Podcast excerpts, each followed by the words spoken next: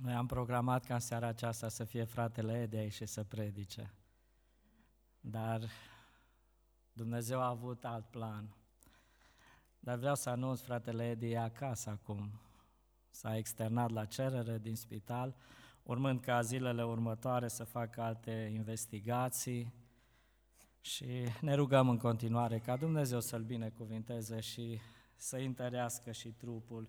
Aș vrea să continui textul de unde m-am oprit de dimineață din Evanghelia după Luca, de la capitolul 19, spunea și Cope, vrem să parcurgem drumul acesta al crucii, doar amintindu-ne de ceea ce a făcut Domnul pentru noi și cât de mare a fost prețul plătit. Luca, de la capitolul 19, începând cu versetul 45. În urmă a intrat în templu și a început să scoată afară pe cei ce vindeau și cumpărau în el. Și le-a zis, este scris, casa mea va fi o casă de rugăciune, dar voi ați făcut din ea o peșteră de tâlhari. Iisus învăța în toate zilele pe norod în templu și preoții cei mai de seamă, cărturarii și bătrânii norodului, căutau să-l omoare, dar nu știau cum să o facă, pentru că tot norodul îi sorbea vorbele de pe buze. Amin. Am văzut că Domnul Isus a intrat în Ierusalim, am auzit deja ce au făcut oamenii, nu s-au oprit pe străzile Ierusalimului să vindece oameni, ci s-a dus în templu. S-a dus în templu și în această săptămână parcă îl, vede, îl vedem pe Domnul Isus în ipostază în care nu l-a mai văzut niciodată. A făcut Domnul Isus ce n-a mai făcut niciodată. Imaginați-vă, de multe ori a venit Domnul Isus în Ierusalim, niciodată călare pe măgăruș, niciodată nu i s-au așternut flori. De multe ori a intrat Domnul Isus în templu, niciodată n-a luat biciul să dărâme, să lovească și să scoată afară pe toți cei care au făcut o afacere din templu, niciodată. Parcă îl vedem într-o împrejurare așa de dură pe Domnul Isus. Noi, nu, așa ne-l prezintă Biblia pe Domnul Isus, ca plin de dragoste, a avut milă de bolnav, de tot s-a îndurat, dar de data asta Domnul Isus a luat biciu, a greșit? N-a greșit Domnul Isus. Și mă gândesc ceea ce au, cât de mult s-au supărat cei care conduceau operațiunile acestea și afacerile în casa Domnului în templu, cât de mult s-au supărat pe Domnul Isus. Și uneori mă gândesc așa, dacă ar fi Isus astăzi și ar veni într-o biserică și ar proceda la fel, ar strica nu știu ce, afaceri, nu știu ce, și-ar lua biciu și-ar lovi, oare ce ar spune oamenii astăzi despre el? L-ar accepta ca Dumnezeu? I-ar mulțumi sau ar avea atitudinea cărturarilor și a fariseilor? Domnul Isus a venit în templu și în această zi aș vrea să vorbesc despre istoria templului. Să vedem care era templul Vechiului Testament și care e templul Noului Testament. Și noi ne aducem aminte primul templu care a fost construit, a fost construit de împăratul Solomon. A fost primul templu. De fapt, a vrut să îl construiască David. La un moment dat, el s-a uitat la casa sa, a văzut care tot ce îi trebuie și Dumnezeu n-avea o casă, un loc unde oamenii să vină să se închine. Și el a venit cu gândul acesta, dorința aceasta, Doamne, eu vreau să fac o casă special pentru Tine. Și în locul acela să fii prezent Tu. Și Dumnezeu i-a spus, David, nu poți să faci tu lucrul acesta. Tu ai fost un om al războiului, ai vărsat mult sânge, dar o va face fiul tău. Și Solomon a zidit primul templu și a fost o minunăție. O minunăție. Întrebarea este oare de ce Domnul Isus a purtat așa când a intrat în templu. Și ca să înțelegem bine lucrul acesta, ar trebui să vedem ce destinație a avut templul făcut de Solomon. Care era rolul templului?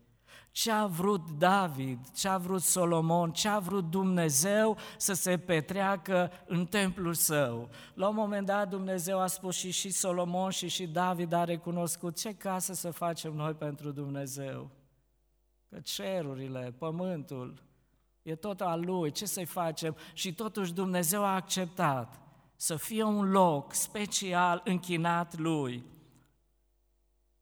S-a terminat templu, Solomon a terminat templu. Templul acesta a fost început în anul 968 și s-a terminat construcția în anul 961. Șapte ani s-a lucrat la acest templu și a fost distrus de babilonieni în anul 586. A fost primul templu. Dar iată ce, spune, ce spunea Dumne, ă, Solomon, ce dorea el să se petreacă în casa Domnului, în templul lui Dumnezeu, ca să putem înțelege de ce Domnul Isus a luat biciul.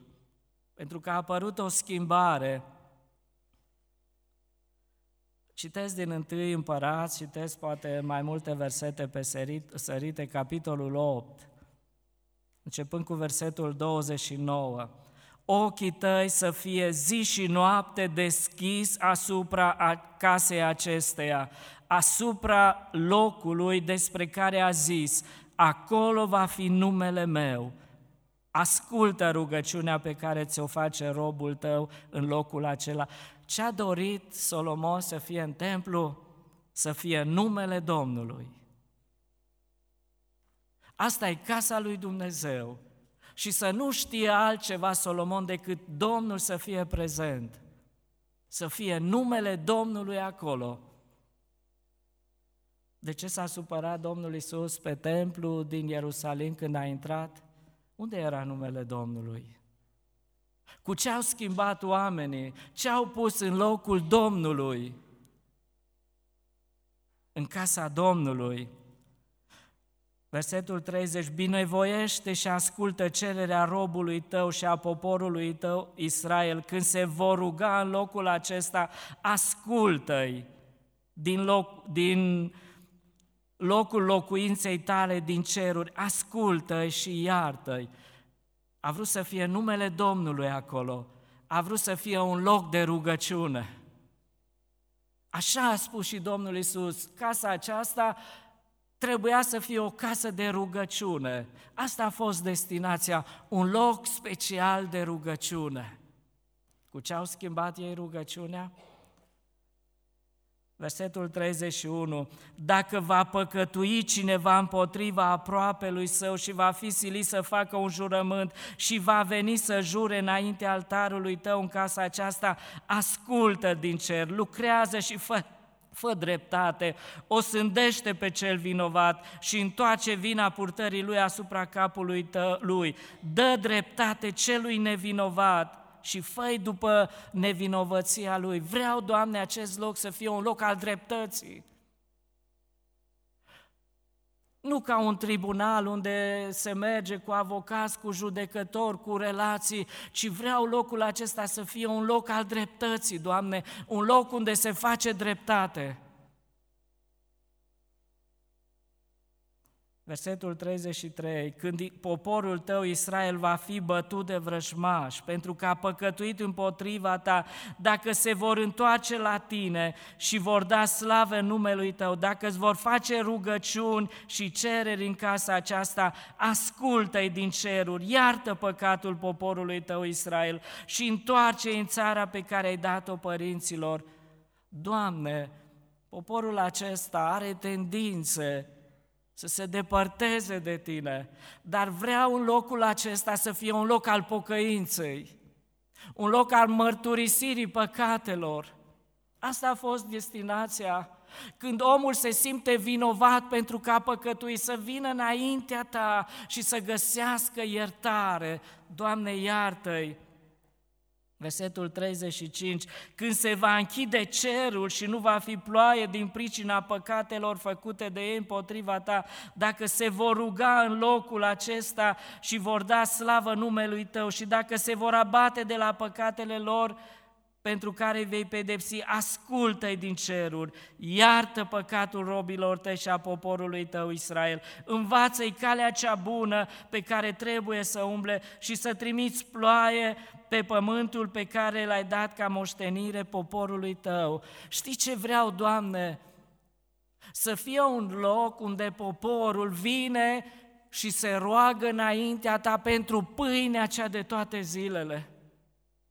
Când se închide cerul, Doamne, când e pedeapsă din partea Ta, Doamne, vreau ca locul acesta să fie un loc unde oamenii vin și se roagă pentru pâinea cea de toate zilele, pentru nevoile pe care le are fiecare dintre ei.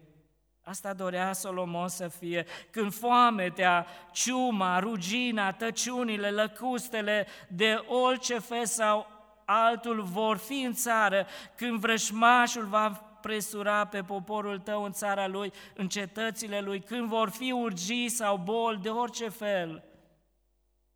Doamne, când trăim tragedii, când se întâmplă lucruri pe care nu le putem controla, boli, furtuni, Doamne, vreau ca locul acesta să fie un loc de adăpost, unde omul vine și stă înaintea lui Dumnezeu și mijlocește-i.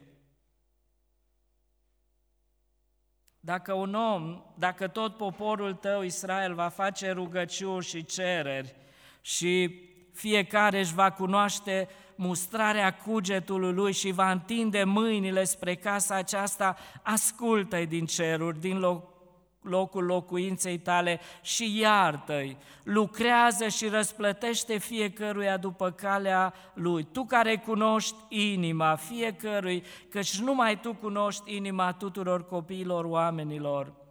Apoi versetul 41, știi ce mai vreau, Doamne, să se întâmple în casa aceasta? Când străinul care nu este din poporul tău Israel va veni dintr-o țară îndepărtată pentru numele tău, că se va ști că numele tău este mare, mâna ta este tare și brațul tău este întins. Când va veni să se roage în casa aceasta, ascultă din cer, din locașul locuinței tale și de străinul aceluia și dă străinului aceluia ce îți va cere, pentru ca toate popoarele pământului să cunoască numele tău, să se teamă de tine, ca și poporul tău Israel și să știe că numele tău este chemat peste casa aceasta pe care am zidit-o eu. Când poporul tău va ieși la luptă și vine în locul acesta, și se roagă, Doamne, ascultă rugăciunea și dă biruința. Și putem citi tot, tot capitolul în care da, ă, Solomon spune ceea ce dorește și pentru ce a construit casa aceasta. Când a isprăvit Solomon de spus Domnului toată rugăciunea aceasta, și cererea aceasta s-a sculat dinainte altarului unde genunchease cu mâinile întinse spre cer și stând în picioare a binecuvântat cu glas tare toată adunarea lui Israel, când binecuvântat să fie Domnul care a dat o dignă poporului său Israel, după toate făgăduințele lui, din toate bunele cuvinte pe care le rostise prin robul său Moise, nici unul n-a rămas neîmplinit. Primul templu construit a fost templul lui Solomon. Asta a fost destinația. Și acum Domnul Isus a venit la templul acesta. Mai era un loc de rugăciune?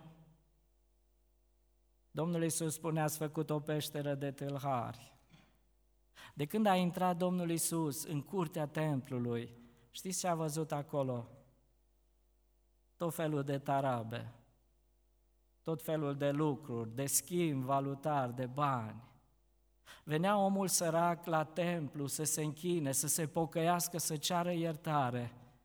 Și venea omul și e, se ducea să cumpere un miel, o pasăre, să jerfească, să obțină iertarea. Și oamenii aceștia au ridicat așa mult prețul, pe lângă câștigul lor, a mai pus și conducătorii templului o sumă de să aibă și ei de câștigat. Și era o povară pentru om să mai plătească acum pentru iertarea păcatelor. Și poate mulți nu își mai permiteau. Așa era legea, când un om păcătuia trebuia să aducă o jertfă. Și acum oamenii aceștia au, au schimbat calea aceasta. Domnul a vrut să fie așa de ușoară, la îndemâna fiecăruia, ca fiecare om să obțină iertarea. Și oamenii aceștia au făcut-o așa de greoaie, încât mulți nu mai puteau să-și plătească pentru iertarea lor și rămâneau în păcatele lor. Și Domnul Isus se uita, poate a văzut inima omului păcătos, condamnat, care vroia să, să, să primească iertare din partea lui Dumnezeu, dar îi vedea pe schimbătorii de bani și poate a ascultat negocierile, Domnul, dar am numai atât, nu pot să lași, nu pot, nu pot, dacă vrei e bine. Și omul, imaginați-vă ce trist pleca. Asta a făcut, o afacere în casa Domnului au dispărut jerfele, de aceea Domnul Isus. Domnul Isus îi cunoștea pe cei care făceau slujbe acolo.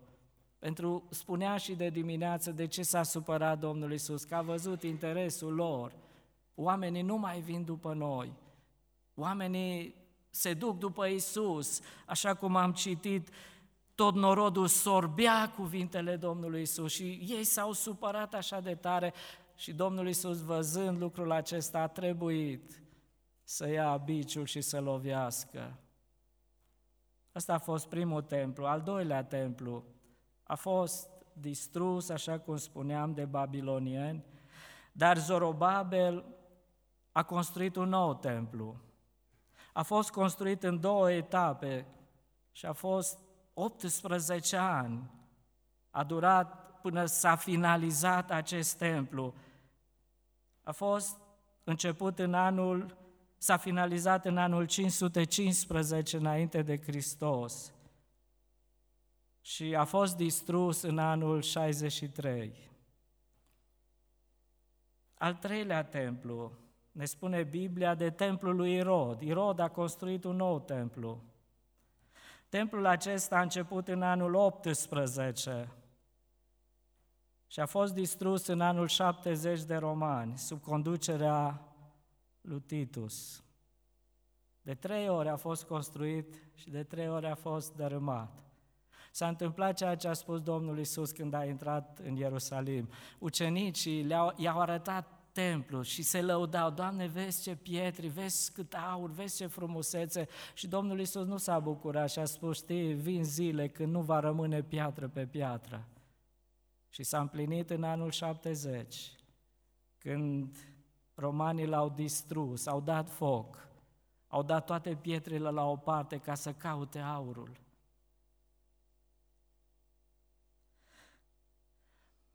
Aș vrea să merg mai departe. Asta e templul Vechiului Testament. În Noul Testament mai sunt temple, mai sunt locuri noi spune și despre acest loc că e casa lui Dumnezeu, așa am dedicat-o noi și pentru asta am construit-o, exact ca Solomon, să fie un loc de închinare. Dar haideți să vedem ce spune Biblia despre templu. Care e templul Noului Testament. 1 Corinteni, capitolul 6, versetul 19.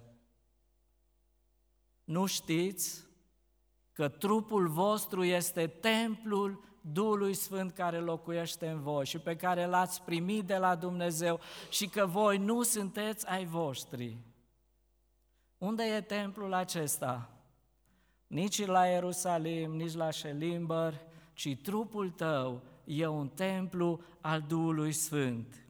Ioan capitolul 2, versetele 19 la 22, Domnul Isus a spus despre trupul său, Drept răspuns, Iisus le-a zis, stricați templul acesta și în trei zile îl voi ridica. Iudeii au zis, au trebuit 46 de ani ca să se zidească templul acesta și tu îl vei ridica în trei zile. Despre ce templu vorbea Domnul Isus? Despre trupul său. Trupul său, spune, este un templu. Stricați templul acesta, omorâți-l și în trei zile și așa ei n-au înțeles. Ei se gândeau la zidurile Ierusalimului, dar Domnul Iisus vorbea de un alt templu, de trupul său. Trupul meu va fi zdrobit, dar în trei zile trupul meu va fi înlocuit cu un trup de slavă. Trupul nostru este templul Duhului Sfânt.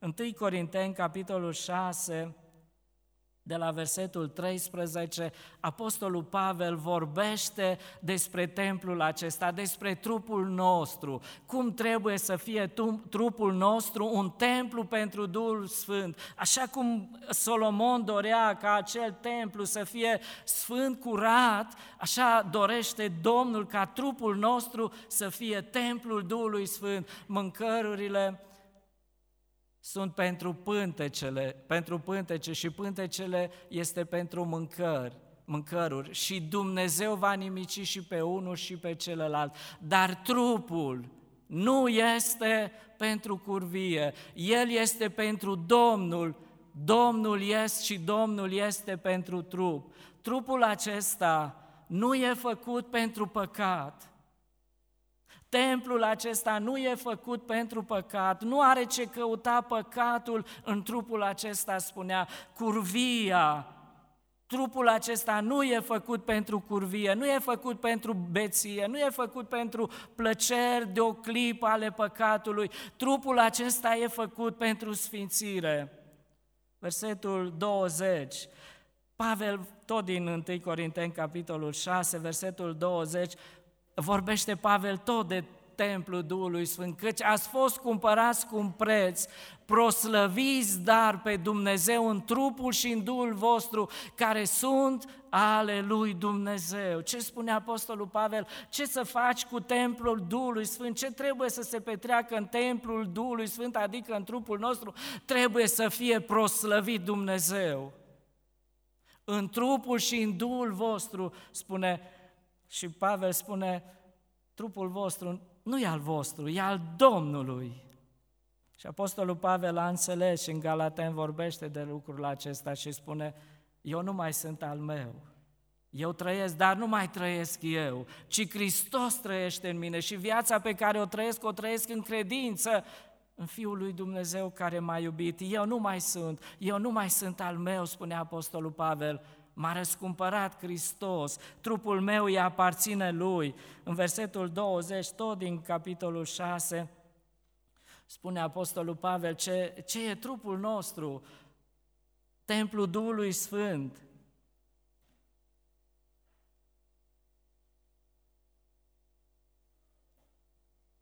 Întâi Corinteni, capitolul 6, versetul 20.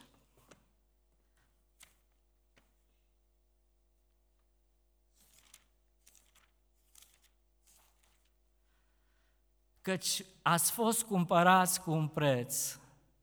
Proslăviți dar pe Dumnezeu în trupul vostru și în Duhul vostru, care, care sunt ale lui Dumnezeu. Știi ce vrea să spună Domnul cu asta? Mâna ta, dacă e templu, e al lui Dumnezeu, un templu, e un mădular în templul lui Dumnezeu. Dă-i mâna ta lui Dumnezeu, dă-i mădularul acesta că nu mai e al tău, ea lui Dumnezeu, gura ta, vocea ta, energia ta, puterea, înțelepciunea pe care a pus-o Dumnezeu, nu ea ta, ea lui Dumnezeu, dă-i-o lui Dumnezeu. Filipeni, capitolul 1, versetul 20, Apostolul Pavel vorbește despre templul acesta care este trupul Filipeni 1, 20, mă aștept și nădăjduiesc cu tărie că nu voi fi dat de rușine cu nimic, ci că acum, ca totdeauna, Hristos va fi proslăvit cu îndrăzneală în trupul meu, fie prin viața mea, fie prin moartea mea. Ce dorință extraordinară! Doamne, vreau ca inima mea să fie un templu și, Doamne, vreau ca acolo Tu să fii proslăvit în inima mea. Haideți să ne gândim acum dacă Domnul Isus vine în templul inimii noastre, cum a venit în Ierusalim, ce ar găsi astăzi? Ce e în inima noastră? E proslăvit Hristos în inima noastră? Sau nu e proslăvit? Ar avea Domnul ce să, să scoată afară, să lovească, să ia biciu? Poate supărare, poate necredință, poate plăceri, poate firea noastră e pe tron și ea conduce. Ăsta e templu. Inima noastră să fie un templu al Duhului Sfânt. Merg la următorul templu despre care vorbește Biblia, Efeseni capitolul 2, versetele 19 și 22, un alt, un alt templu în zilele noastre.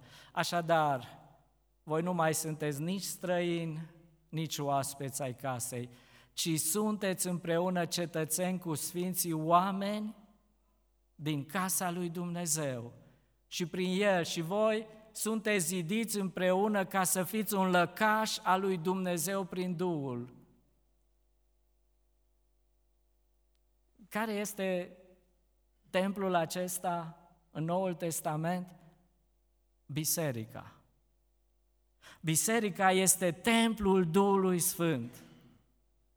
În biserică, Domnul vrea să locuiască și să se proslăvească, să o conducă, să o crească, să o sfințească, să o pregătească pentru întâlnirea cu El.